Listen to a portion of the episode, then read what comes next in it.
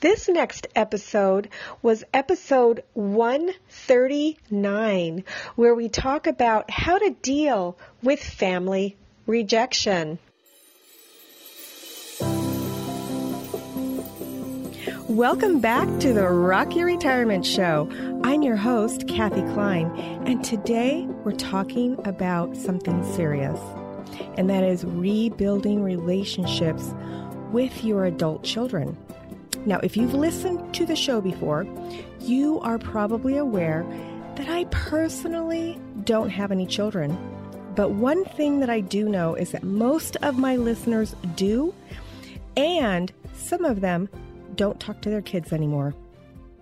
So, if you have children and your relationship seems strained, or if you know someone who no longer talks with their kids, then this is the episode for you. In this show, we'll show you how to deal with rejection from family members, including your adult children. Today's guest is Tina Gilbertson, and she's an expert who helps parents of estranged adult children. But before we dive in, I wanted to tell you that this episode is brought to you by the Baby Boomers 30 Day Journal. This write in journal helps you keep your life on track by tracking what's important to you. And these are the six pillars of retirement that we've talked about on the show. One of those six pillars is family. Whether it's becoming closer to your natural family or finding a non blood family to lean on, these issues are important. To get a copy of the book, head on over to Amazon and search the Baby Boomers 30 Day Journal. And if you have it already, I'd love an honest five star review. okay, I won't make you wait any longer. Let's go ahead and welcome Tina Gilbertson. Tina, thank you so much for coming on the show. I really appreciate it. Well, Kathy, I really appreciate being able to be here with you. I love the show, and it's an honor to be a guest. Well, thank you so much. Please tell my listener who you are and your story of why you focus on helping parents of estranged adult children.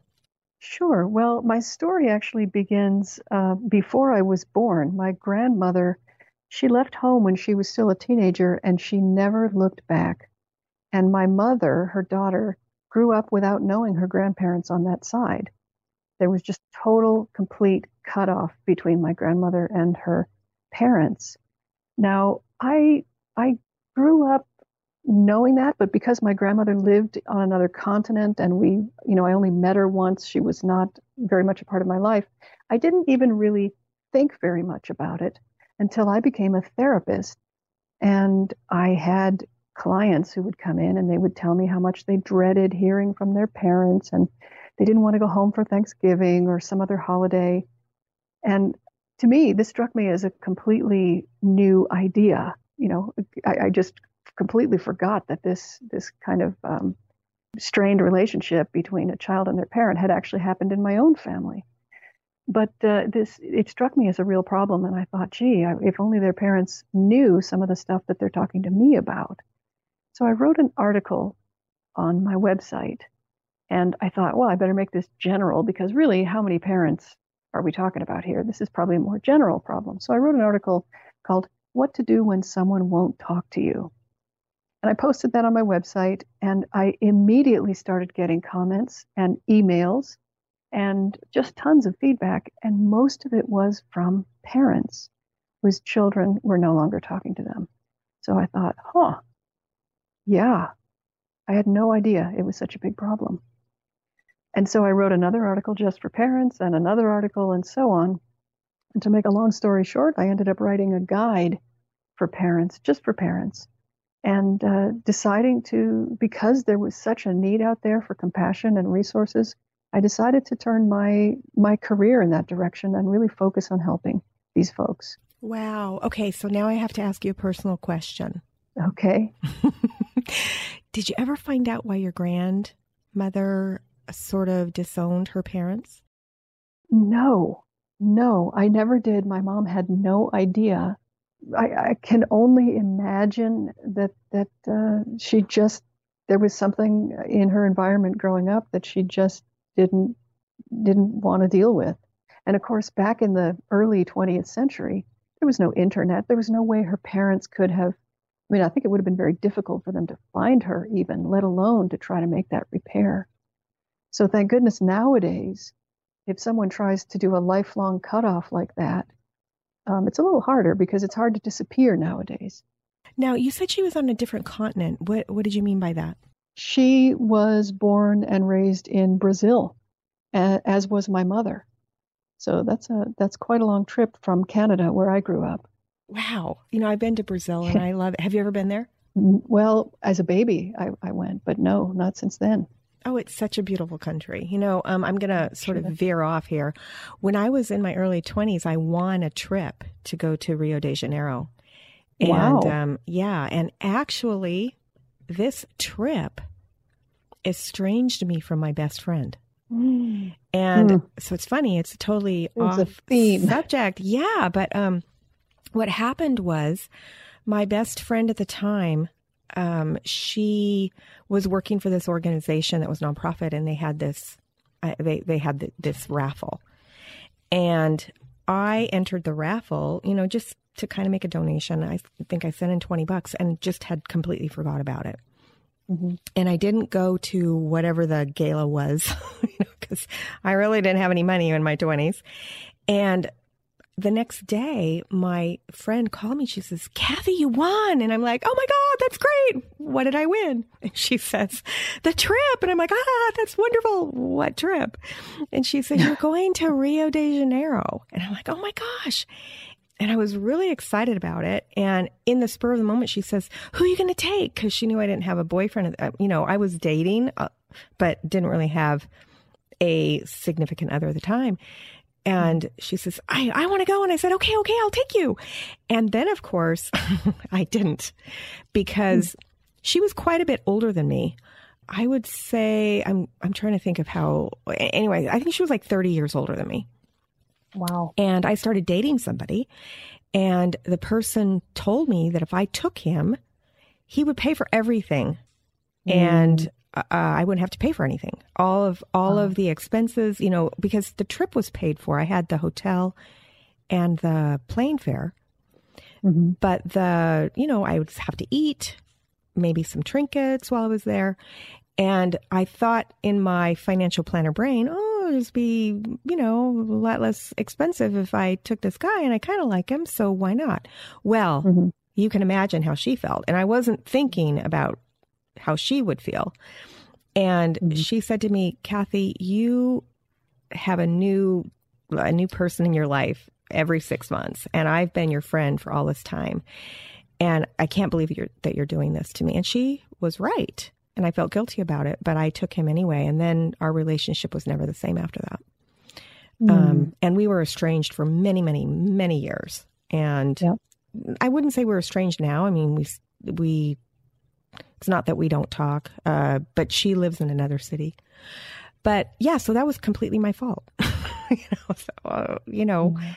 I don't know that I could have repaired that. What do you think as, as someone who repairs relationships? I think it would have taken an a really highly skilled and very, very sincere apology and maybe some time for you to repair that. Uh, and we can talk about what what a really good apology looks like because that is, I think, the most important relationship repair tool, even when it's not your fault. Just an apology is a relationship repair tool, and if you can do it really well, it makes relationships go so much more smoothly and you can you'd be surprised at what you can repair. Well let's talk about it. What does a good apology look like? Well it contains at least three elements and and let's let's look at for first let's look at a bad apology to see um, what that looks like a bad apology is like i'm sorry you feel that way i hate that right? Everybody hates that. I mean, it, it's it's to be on the receiving end of that, you might as well be slapped, right? I'm sorry you feel that way. Yeah, don't even say so anything if you're going to say right. that. Right. So let's talk about what's missing. The first thing that's missing is the what. I'm sorry about what? What did I do that I'm sorry for? I'm sorry I treated you in such a way that you felt like I didn't that, that, that you didn't matter to me. I'm sorry I didn't didn't uh, show up for you the way I should have as a friend. I'm sorry I let you down. So a good apology starts with I'm sorry I did something. Sorry about what I did. And then you want to be specific about what you did so they know that you know what you're apologizing for. Because because just saying, well, I'm sorry, blanket, I'm sorry, it, it doesn't have the same impact. So the first thing is, what did you do that you're sorry for? The second thing is, you, you have to indicate that you understand why it was hurtful. Why it was hurtful. I'm sorry I did this. I'm sorry my tone was harsh when I spoke with you. You didn't deserve that. Um, it was, it was, uh, Uh, it must have felt really bad for me to snap at you like that. So you're kind of indicating that you get it. You get what the injury was. This is very validating. It's the opposite of, well, you took it the wrong way. You're too sensitive. That's very invalidating. So you want to indicate that you understand, yeah, that was hurtful. Nobody would like that, what I did. And then, of course, the third thing is the remorse, the the regret. I I so regret what I did and, and how it made you feel. If I could take it back, if only I could take it back, I certainly would. So the regret. So the what? What you did, why it was hurtful, and then there's just the emotional piece. I really feel terribly sorry about that. Okay, so let me go back in time mm-hmm. 20, 30, 30, almost 30 years. Mm-hmm. I don't still don't know if it could have been repaired, but if I would have said something like, you know, I'm I'm sorry that I told you that I was going to take you without thinking. And I, I know that you've been my best friend for, for many, many years, and I chose to take this Yahoo over you. yeah. And yeah. you're right, we did wind up breaking up. And I was wrong. I was wrong to take him over you and and I know that must have hurt. You were really excited about coming with me and I know we would have had a good time. And instead I let you down. And I'm sorry. Something like that? That's really good. That's really good. And and I might even say something I, I I'm sorry I let my own you know need for this trip to to be uh, less expensive or whatever. I, I'm sorry, I let my own needs get in the way of our friendship. I, I I had asked you, we were going together, and then I let my own needs cloud my judgment, and I so regret that because of of the impact that it had on our friendship, and understandably so. Right. I think instead I said something dumb like, well, I, am sorry I told you that I was going to take you, but you know, my my boyfriend here said he'd pay for everything, and and you know, I think I'm going to take him instead. So you were completely honest with her. Oh well, yeah, I mean, I'm, you were honest. I'm overly honest, you know, but sometimes my delivery can seem harsh. Well, that's true for all of us. It takes a lot of um, forethought and skill and practice and also, you know, the other thing that gets in the way of a good apology, and this is true for a lot of parents, is is uh, defensiveness. It's really hard to give a good apology if you feel defensive or if you feel like a dope. Oh yeah, what you did. Yeah. So for me, the defensive part was, uh, well, I was excited. It was in the moment, and she shouldn't have asked. That was right. kind of that was my that was my thinking at the time. Ah, uh, yeah, right. Yeah, when we feel like we've maybe have in, unwittingly hurt somebody or or done something that we feel doesn't put us in the best light, we do get defensive. And you know, it comes out in our apologies. It just in little just around the corners, you know, it just sort of seeps out through the edges of our apologies. And that taints the apology. So it's it's hard to do, but you've got to get into a place of just complete defenselessness. like, Which is so uh, hard to do, especially in the moment. So hard. Like it's especially easy for me now because mm-hmm. it's, mm-hmm. you know, almost 30 years later. Yeah. But back then I just let our relationship die. You know, it's yeah. like, mm.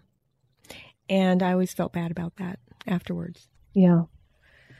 Yeah. So, yeah. I have regrets like that too. I think maybe most people do when we look back at our 20s and some things that we'd said to other people and did without thinking about how it would land on them. It's, I don't know too many people who don't have any any of those kinds of regrets.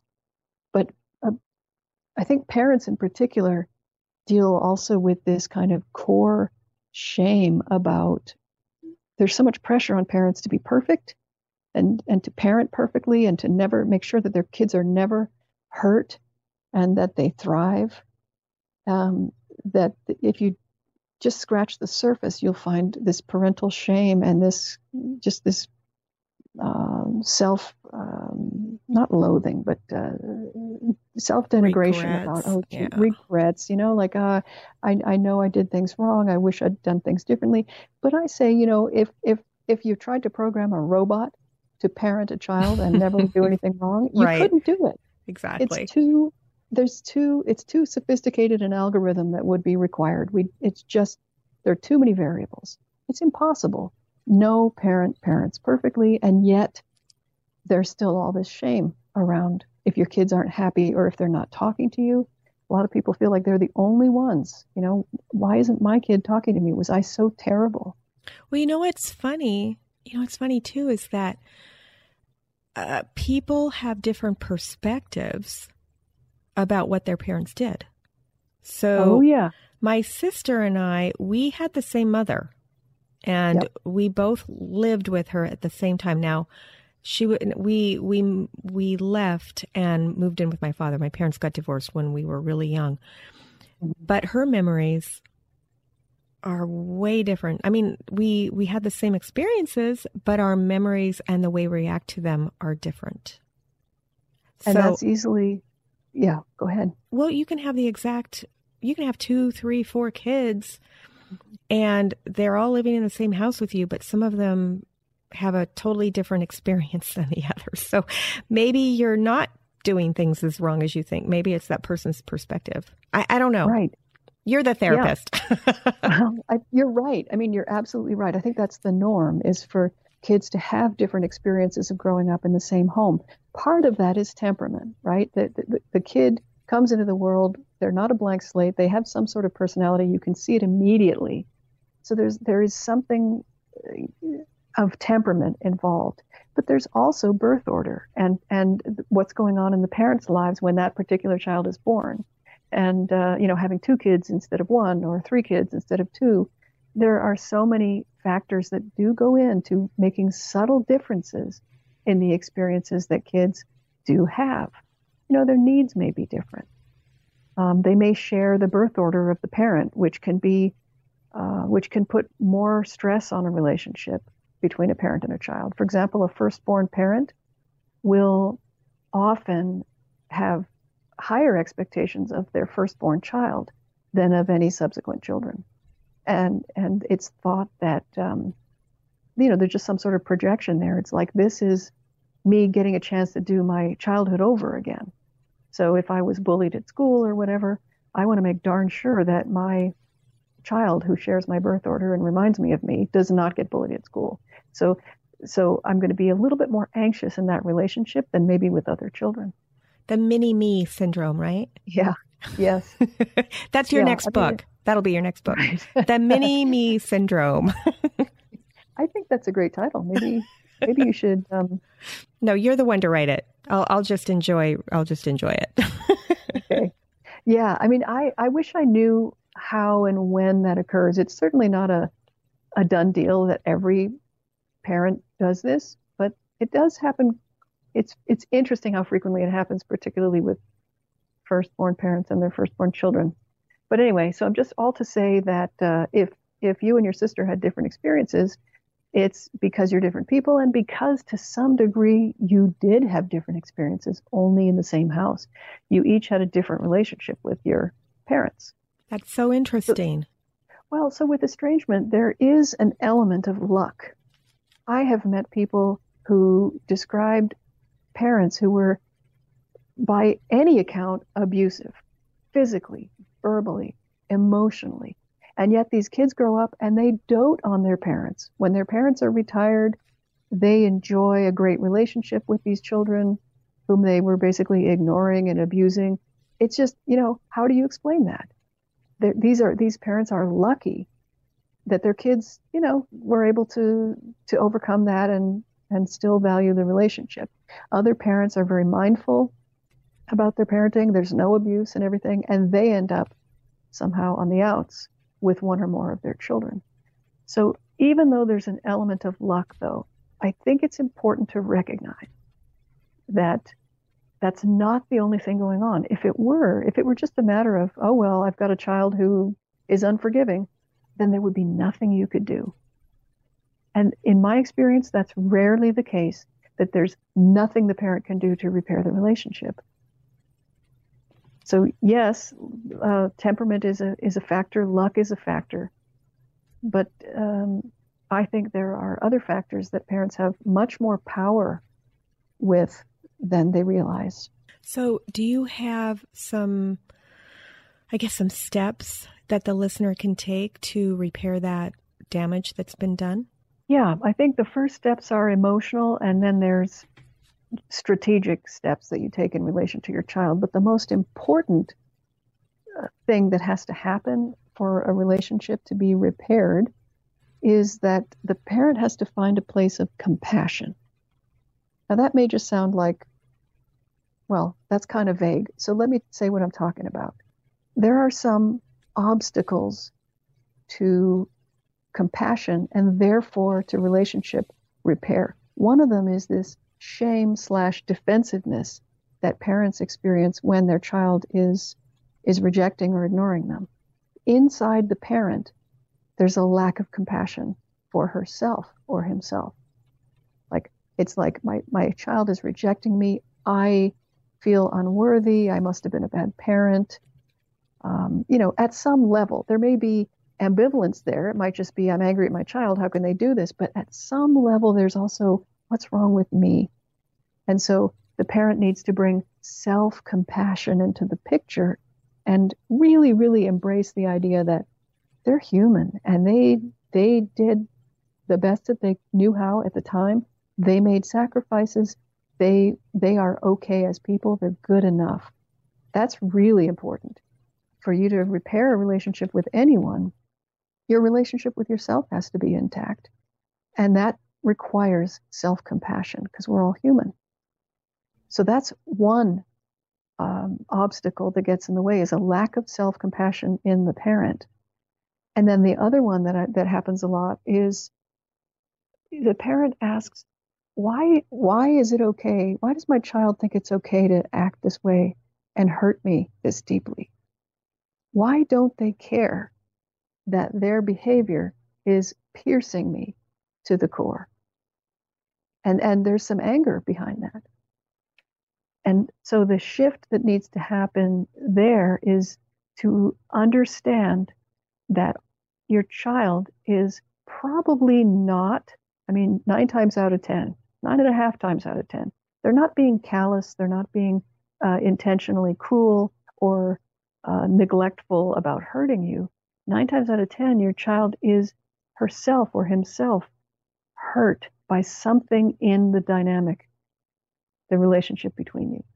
They are hurt and they are retreating, and their retreat is hurting you. So it's like this cycle of hurt people hurting people, you know?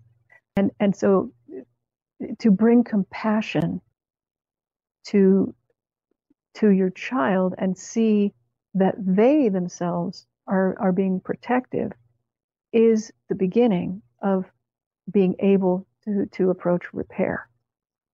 So it's compassion for the self, compassion for the position of this child who's behaving in a cruel and hurtful way. And only then can the parent begin to take steps like making an, a good apology and opening themselves to their child's experience and, and really make that repair and using those steps.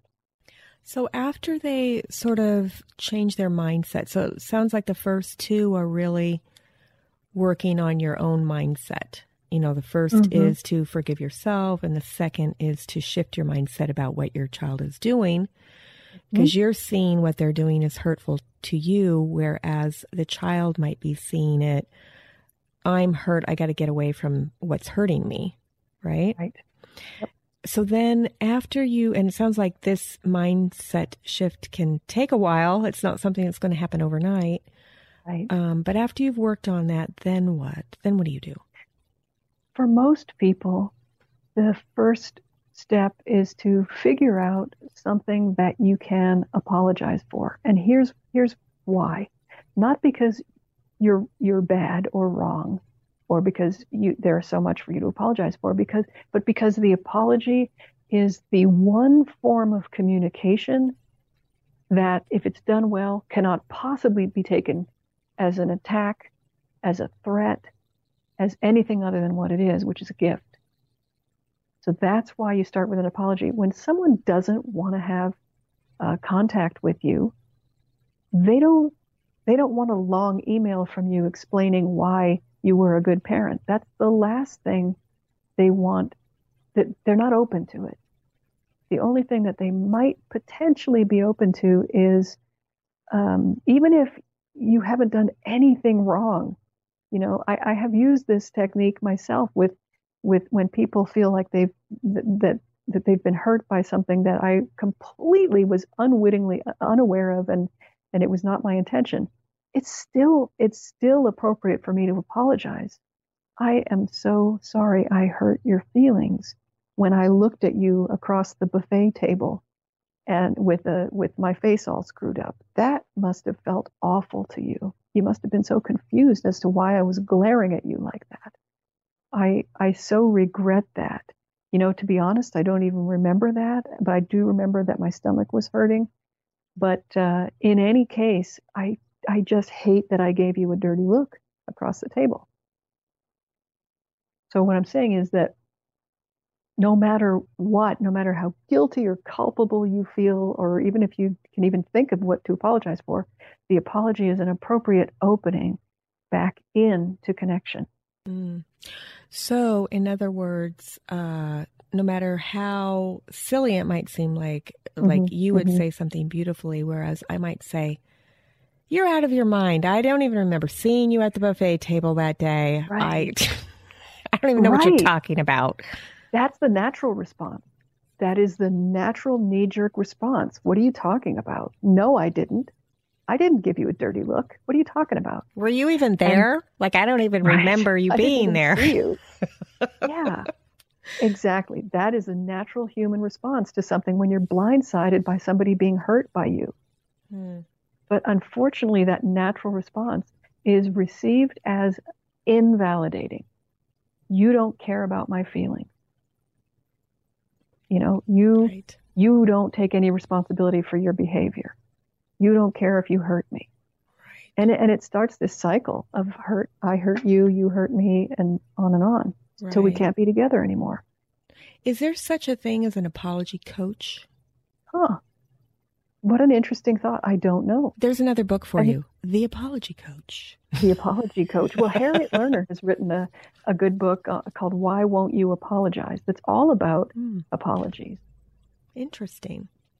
Yeah, I've read excerpts, but I haven't read the whole thing yet. But, uh, you know, she's, I'm sure she's got some very good stuff in there.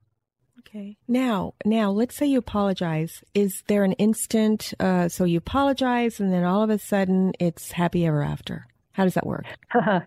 well, that's a that's perceptive of you to ask. The answer is, of course not. Not not usually, uh, because often the person may not even know how to respond to a beautiful apology. They have got you pegged as someone who is um, just turning a blind eye to their pain, doesn't care, uh, doesn't take any responsibility. Maybe they think you're a narcissist.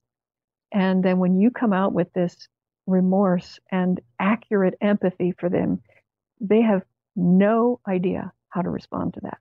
So what you might get back is complete silence. But if what you've been getting before is is angry responses and now you get a neutral response or silence, then you will know that you've had an impact. But the best way to know that you've had an impact is to make a great apology and trust that that's what you've done. And then you may need to give it some time and then try again. You know, it's been a few months since I called you. And um, I just wanted to call and check in again and let you know that I, I stand by what I said when I the last time I called. And uh, I do so regret hurting you.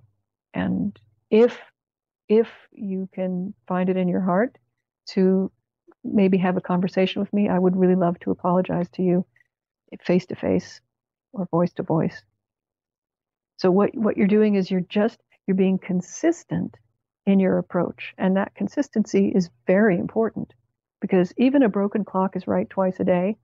People can't necessarily trust that someone who gives a great apology on Tuesday is still going to be remorseful on Wednesday. That's true. I think we've all seen that where somebody seemed apologetic and then just went back to their old ways. Right? Exactly. And that's what children expect of their parents. And anybody who knows anybody well expects that they know them well enough to know, no, uh-uh, that's not real. They're just, you know, they, they found an apology coach and they, they got some coaching and uh, offered an apology. Well, I'm not going to fall for that. So consistency is part of repair.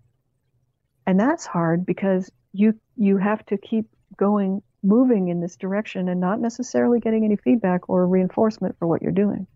And most of us human beings have a very hard time with not getting anything back when we're putting stuff out there. How do you deal with that? Not, you know, it feels like you're apologizing to a brick wall.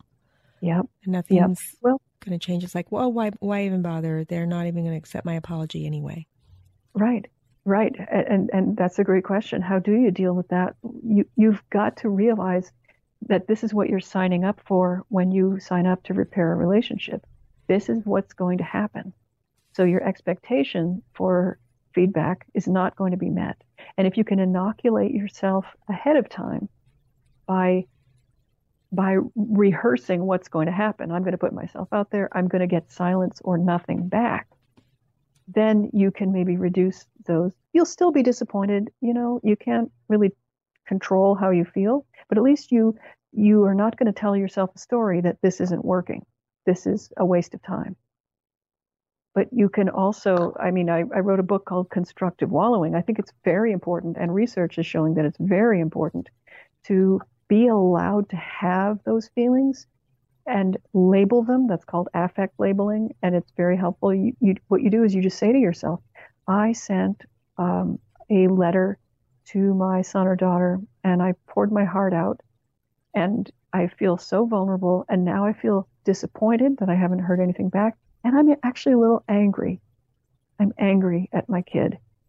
And so you just you talk yourself through those feelings and you just you don't try to fix them or get rid of them. You just talk yourself through them.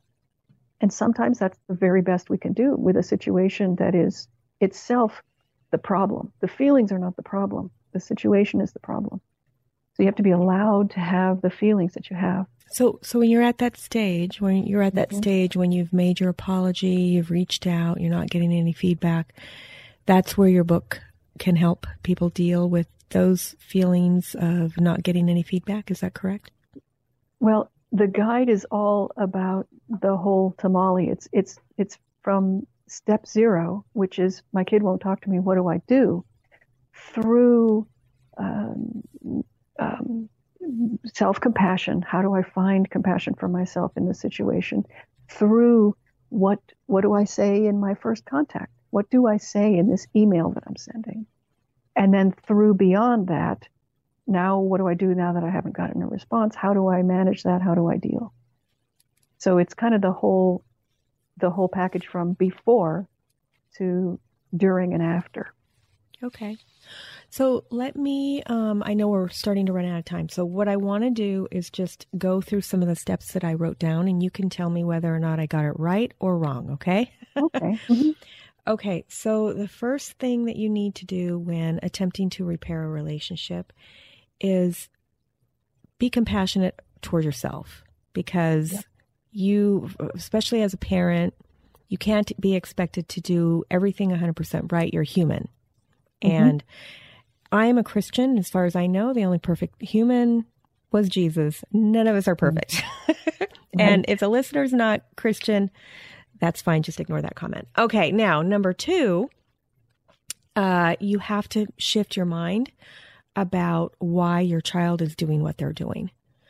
They're not necessarily doing it just to hurt you. They might be pulling back to protect themselves. And then once you get that mindset for both yourself, be compassion for yourself, be compassionate for both yourself and your child, then you can start taking the steps to make the repairs. Which be would be first figure out what you're actually apologizing for. You can't just make a blanket apology about nothing. It's got to be about a specific event. And then give a good apology. You know, don't explain why you weren't at fault. Give an actual good apology, which we kind of, you kind of coached me through at the beginning of this episode. Mhm. Yep. Then, excuse the papers rattling, I'm looking at my notes. After you've made that apology, expect a neutral response or silence. Don't expect them to come arms outreached, you know, oh, I'm so glad you finally saw the light and apologize because that's probably not going to happen. Then give it a few months, check back in, ask them if you can apologize, you know, face to face if possible, and still expect that they will not give you any feedback. So basically, this is all about them and not about you. You Bingo. are doing this as a gift to them and not expecting anything in return. Did did I miss out? Did I miss anything? No, Kathy, that was a brilliant summary. That was really well done. Well, I was just uh, summarizing what you said. Oh. I like to give the listener actionable actionable tips. So if the listener wants to dive in deep, you know, mm-hmm. more than what this 30 minute episode can do, how can they get more information? Okay, well, if you want to dive in deep, what I would do is think about getting some personal therapy locally, wherever you live. Find a therapist who seems kind and compassionate and a good listener. And, you know, in, in, in theory, you can do this with a friend or someone who, who cares about you. The biggest difference is the confidentiality piece. But find somebody you can really be open with about your emotional whatever space you're in emotionally so that you can really get some emotional healing because the biggest the biggest i think factor in healing and repairing a relationship with your child is doing so with yourself most of the parents i work with have been have been injured before in other relationships. This rejection is touching them so deeply in such a tender place because you know they were they were wounded in certain ways before their child was probably even born. And so there are always things that need to be healed. So number one think about starting a, a therapeutic relationship to to get your own emotional needs met. Once you've done that i guess i would invite you to go to my website and go to tinagilbertson.com forward slash estrangement and there i have a program of support for parents, which includes the guide and some monthly phone calls and a private newsletter just for parents. So is this um, now? I- Let me make sure I wrote this down right. TinaGilbertson.com slash estrangement. Is that correct? Estrangement, yeah. mhm. Okay, and and I'll have a link to this in the show notes as well. So is this program? So this is more than just a book. This is actually um, more like coaching. Is that correct? It's a six month program of support. Uh, the book is the anchor. The guide, the creatively titled Guide for Parents of Estranged Adult Children, uh, is just the anchor for this program. And each month I do a group conference call where people who have read the guide can ask questions and, and get clarification and get ideas for how to approach their personal situation. And also, there is a monthly newsletter that is exclusively just entirely about estrangement from an adult child. And I look at different themes, things that might come up around that, how to deal with silence, what if there's parental alienation, all kinds of things that are just of interest to parents in this situation. Okay, so the guide and this program is separate from your book. Is that correct? The guide is is the book. Okay, so the wallowing is the book, oh, right? Yes. Constructive Wallowing is was my first book. That came out in 2014 and many parents I have talked to also read that book. You can get it from the library. I mean, it's just a regular book. It's available wherever books are are okay. available. Okay, so if they wanted to start with the book, they could, and then they could go into your six month program. Yeah, or they could do them in tandem. The, the constructive wallowing is all about dealing with difficult feelings, and parents who are estranged from their children, they are some of the most uh, hurting people around, and they've got big feelings to deal with.